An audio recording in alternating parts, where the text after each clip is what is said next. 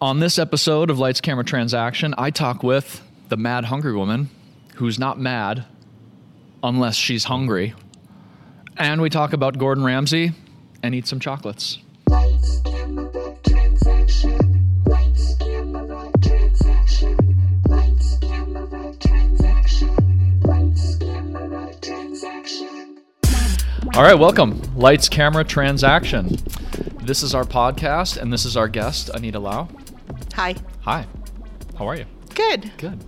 Anita is also known um, as the Mad Hungry Woman, which, um, by the way, why don't we start there? How did you become Mad Hungry Woman? That's your handle, that's your moniker, your Instagram name, your blogger name. Well, it actually it started because um, I, I, I had an original blog prior to Diary of a Mad Hungry Woman. Um, I was writing in the format that I used to write when I lived in Hong Kong, and um, when I moved here, it was like a different, different time, different you know environment. Everything was different, and uh, it really didn't go anywhere. And um, I actually got bored reading my own blog at the time. And I thought, you know what? Something's got to change. And at the time, people were um, really writing more like the way they spoke. Um, and I thought, you know what? I'm going to give that a shot. And I'm going to change the name of my blog. And uh, Tyler Perry's movie was out at that time Diary of a Mad Black Woman, I think it was called. And I thought, Sounds right. I thought, you know what? Not black, but I'm hungry. Um, You're not mad. I'm I'm mad hungry at times, um, and I do get hangry when I am hungry. Um, and if you ask my son, I'm sure he'll tell you that I do get irritated when I'm really hungry and my blood sugar, you know, drops. Um, so I can get mad at times. When you're hungry or hangry. Yes, but in general, no. So, catch everybody up to speed. You moved to Orange County. When was that? How long have you been in Orange County? I'm in my 14th year now. Okay. So you moved to Orange County. When did you start writing? Why about restaurants? You know, take us from the beginning to where you're at now in your career. Okay, so I um, lived in Hong Kong for almost 10 years in the 90s, and um, I've always loved food. When I was in college in Australia, I had my own uh, catering company, which I kind of had on the side while I was going to school, and I found that I really enjoyed it. Um, but it wasn't anything full time, and I never took it, you know, farther than just what I did then. And when I moved back to Hong Kong, um, I really wanted to get into the publishing field. Uh, so my third job was with the Lifestyles magazine. And uh, being the newbie, um, the other gals, all they wanted to write about was fashion. And they dumped everything else they didn't want to do in my lap. But what was lucky for me was it turned out to be everything I love to do. So it was food, it was entertainment, it was arts, you know, music, things like that. So um, I just took it. And the company also had um, an annual book that they come out with with the top 100 restaurants in Hong Kong. And I ended up writing for them as well for a good 10 years. Even after I moved here, I would go back and I would still be writing for them. Um, that, in the nutshell, is how I got into food writing. That's awesome. So, how do you decide which restaurants to feature? So, um, I have PR companies that invite me to some of the restaurants, and then with others, um, I go out and eat with my friends or my family. And usually, everything I write about right now has to be something that I like. Or 75% of the food that I've eaten has to be a positive experience. If it isn't, then I don't really bother writing about it. Earlier on, I was writing about restaurants that weren't great Yep. and I found that I wasted like two hours on this piece just to tell people that, hey, don't go there. Um, I felt that people didn't really care that much, you know, because they wanted to know where to go Yep. and not Yep. really something bad. And it just didn't feel good also writing poorly about a restaurant, you know? And so. Especially you think of your average restaurant, these small to medium sized businesses, they're locally owned. These guys are trying to make it work. And a bad review can do a number to them. Well, years Especially ago. if, their if their intentions are in the right place. If it, I get it. It's hard to write a negative review. Well, I'll tell you why I stopped writing negative reviews. Um, when back in the, when my son was a baby, Yelp came into play, Yeah. and um, because I wasn't working then, but I still wanted to write, I ended up writing so much on Yelp, and there were oftentimes bad reviews that I wrote on there.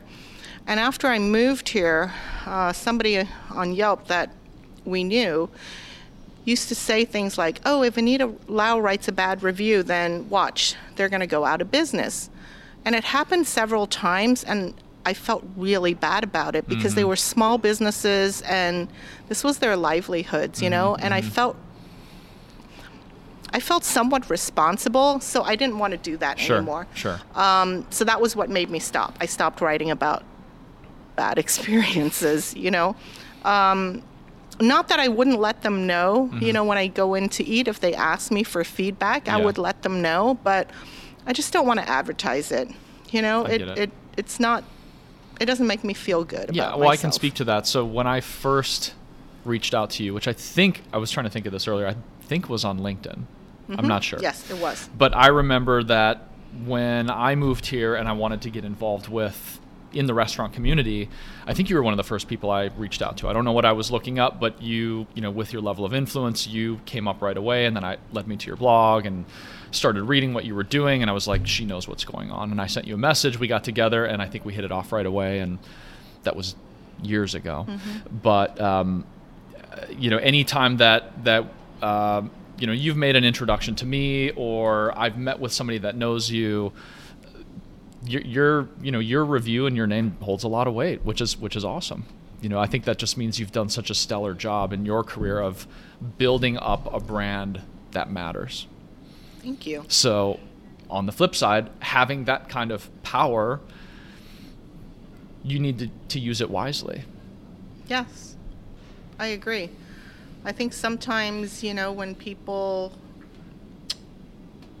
feel pers- like some sort of personal feelings towards a restaurant or a business, you know, and then they write something negative about that. Yep. Um, I don't think that's fair. Um, I also believe in giving restaurants chances to redeem themselves. You know, which is why I always tell my friends when they tell me, "Oh, you know, I went to that place that you recommended and it wasn't great." I'm like, "Well, what happened?" And they're like, "Well, something was wrong with my food." And I'm like, "Well, did you let them know?" And they're like, "No." And I'm like, "Well, that's not fair. You know, you need to let them know to give them the opportunity to fix it." Because sometimes, you know, everybody has a bad day. You know, we're all human. Um, somebody might, you know, have had a something happen in their family and something went wrong. Give them the opportunity to fix it. So that is that sits very high on my list. You know. Um, so let's switch gears a little bit here. You've got to do some pretty cool stuff um, that has started with your blog and has led to things like um, working with Gordon Ramsay, right? So you, how many years ago was it? You got to, to be a guest judge on Hell's Kitchen. Correct. So it was filmed actually in 2010, but it didn't get aired until 2012. Okay. And they So- filmed. They, I know they filmed in Las Vegas for a while. Is that where you filmed, or was that here? No, it was in LA. It was in LA. Okay. Yeah. So how did that come about? Well, that actually came about because of Yelp, actually, to be. It was quite surprising. They contacted me, and, you know, because of the uh, amount, uh, the sheer quan- quantity of uh, reviews that I did, Yep. they reached out to me. Um, it was a fun experience, you know. It was it was a lot of fun. So Gordon Ramsay in person, when the cameras aren't rolling, is he a different guy? Oh yeah. super super nice. Very humble and gracious, you know, not like his TV persona. Yeah, yeah, yeah. Yeah. Nice guy. I don't think anybody wants to believe that. I was hoping you were going to say no. No, very gracious, really gracious, and just. I remember seeing him. He's tall and very lean, Mhm. you know, and um, I think he was a soccer player years ago. Mhm. But um, no, he's a nice guy.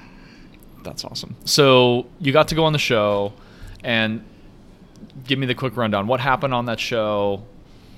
How were you involved? You you did you get to judge uh, a certain dish? Was it the end of the show? How how did it work? So when they contacted me, um, I've watched that show for years. So when they told me which segment it was, I knew exactly what they were talking about.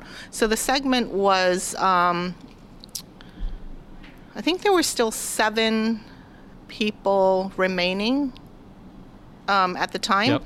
And um, they had to cook a dish, and um, the judges had to review it, you know, taste it, whatever, and then decide how much they wanted to pay for that dish, or how much you know they they would be willing to pay for that dish, um, which is.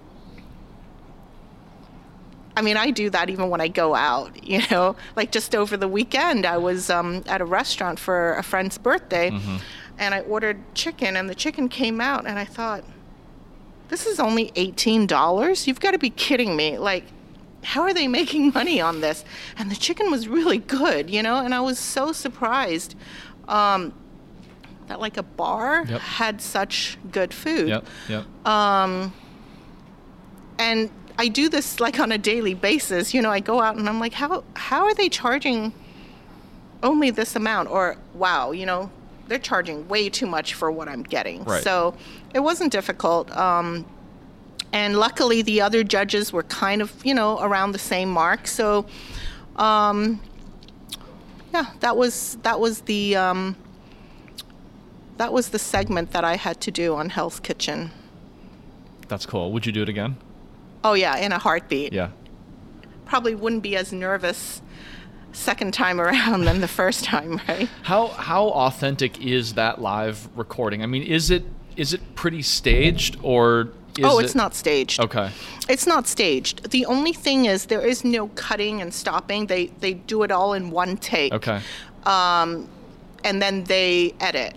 So there were moments when I would I turned around to Gordon and I said, "Well, if this plate hadn't, you know, done well," and he's like, "No, no, as is." Like he just literally told me, "As is." So I thought, you know, as is. I'm sorry. You know, um, and of course, you know, they edit and cut. Um, the only thing I noticed was that it.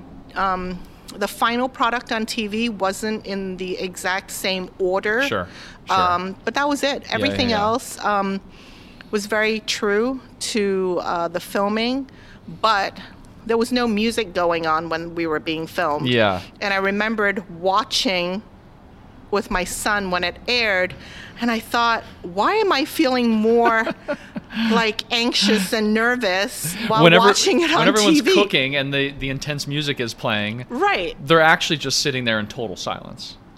Is what you're saying? Well, right. We're we're watching off like a TV screen um, while they're cooking, Yep. and then when it's time for judging, then we go in. But even when we're judging, there's no music. Right. Um, and I think the the music was what made it so much more um, exciting. Yep, yep. And when I was watching it on TV, I was like, why am I feeling so nervous? I know what happens, right? but I was feeling really nervous. Magic of production. Yeah. Um, so we work obviously with a lot of restaurants, and um, I know that people that do watch this show are usually involved with restaurants. So, from your take, kind of being on the inside and how many restaurants you've met with and worked closely with ownership of restaurants over the years, what are some of the major things that you see between why a restaurant makes it for the long haul and why a restaurant would go out of business? What are some of the the grand ideas of things that you see those restaurants that have been successful tend to have in common with one another? Well, I think restaurants need an identity. Um, you have to be true to that identity as well. I think a lot of restaurants nowadays, and I'm talking about gimmicky, you know, um, things that are, I guess, Instagram worthy, um, but doesn't really necessarily taste great. That to me will probably have a very short shelf life as, you know, compared to something um, that is true to its form. Let's say, you know, a restaurant that has a chef that's trained, that knows, you know, what he's doing, and has a clear cut plan and mission for the restaurant. I'm not saying that, you know, the Instagram worthy places aren't fun. They are. They're they're fun and they're, you know, you can get beautiful photos, but I don't think there's longevity in that. Um, which is why like a lot of times they they wrote like there's so many of them that come and then they kind of rotate out and become something else. Um, restaurants that have a have longevity also um, is consistent. I think consistency is really important in the restaurant industry because you don't want to just go to a restaurant today, have a great meal, go back tomorrow, and then it be like, wait a minute, I came back for this specific dish. Why does it not taste the same today? That I think is a key to a lot of problems, and a lot of places do have that problem. Yeah. So th- those are my top. What um how much does the I would say I was thinking ownership, but I'm going to say more culture, which is really I think brought on by the ownership. How much does that play into the success of a restaurant? Who's running the show and what type of culture are they creating as opposed to you know, the the location and the food and the concept? Like where if you had to kind of sway the pendulum, where along the lines do those things differ between the ownership and the culture versus location, food concept? Well, location is important. Um, however, if your restaurant is just top notch, people will come to your restaurant. So that is what I guess we call a destination restaurant, where people actually make the effort to drive to your restaurant to eat the food. Um, then there are those restaurants where, you know, for convenience sake, you know, where there's a lot of foot traffic, they'll do well if um, if it's in a busy area, you know. But I guess um, ownership also, like say, um, you have an owner who is just. Can I can I name some people? Absolutely. We're gonna tag them. Okay. We're gonna tag their So- Instagram pages. So for me, um, I'm just going to use someone like Laurent Vrignaud Yep. of Moulin. yes, Now, he, who's an incredible operator. yes, and to me, he is not only an incredible businessman, but his personality just brings everybody in. Mm-hmm.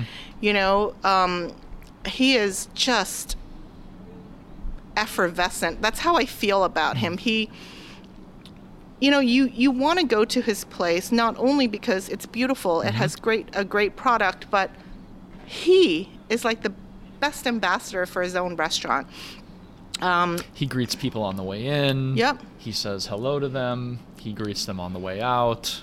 yep and another person Tells the story of the Yes. restaurant to everyone. and and he Yes. i remember when he um, opened the first location and um, it was a couple of weeks before they opened and they did like a media you know meeting with him. And it was the first time i met him. Mm-hmm. and um, i asked him and he, he's like i don't know if people will come. And i said well how often do you plan to be at the restaurant? And he said every single day. I said they'll come. They'll come because of you. Yes. And that was the same thing with my friend Renzo Machiavello, who owns um, Renzo's A Taste of Peru in Lake Forest now, originally in Irvine. And it was the same thing. Everybody went because of him. You know, he is just the bigger than life personality, and I think that's very important as well. Um, you can only go so far with social media, you know, but when you have a personality um, and someone who is so passionate about what they do, people are going to come because they can feel it, you know? So, yeah. That's awesome. Um, anything you want to leave us with? What are you working on? What's coming next? Um, some things are in the works, I think. I'm just deciding. Um, still pretty active with my Ladies Les Dames d'Escoffier group. We um, we're a philanthropic group of um, women that are in the culinary and hospitality, and um, we raise money, you know, for different charities and scholarships. Um, We'll put the URL, but we'll need a spell checker. We'll Google it. I'll spell it for you. Um, and where we'll also, uh, you know, put your web up, website up, your social media handles. It's Mad Hungry Woman on Instagram. Um, your website is madhungrywoman.com. awesome. Um, and you brought me a present, which I'm going to open live on the air. It's a little late. It's not really live. This isn't recorded live.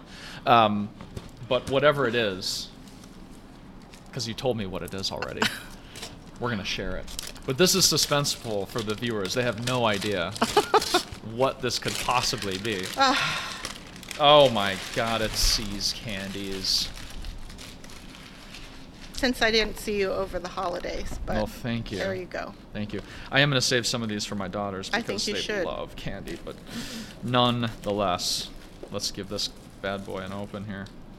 Uh, I do miss Christmas, and it still has Christmas colors, which I can appreciate. Well, it was supposed to be for Christmas, so Help yourself. do I get the first? Sure. All right. I don't know what these are, but I'm going to bring this back to the office so some other people can have it too. yeah, sounds good. Little hint of cherry. We're gonna turn this into a um, kind of a a snack review show. A little hint of cherry, some chocolate. And zoom in on these these nuggets here. I think we got peanuts. You can actually see the hints of cherry going on. It's almost like a like a cherry filled Snickers. Well, these gold balls are just balls of chocolate. Mm. Well, hey, thanks for coming on. Thank you, and thank you for the chocolates. You're welcome. It was great to see you. Good to see you. Thank you guys for following along with Lights Camera Transaction.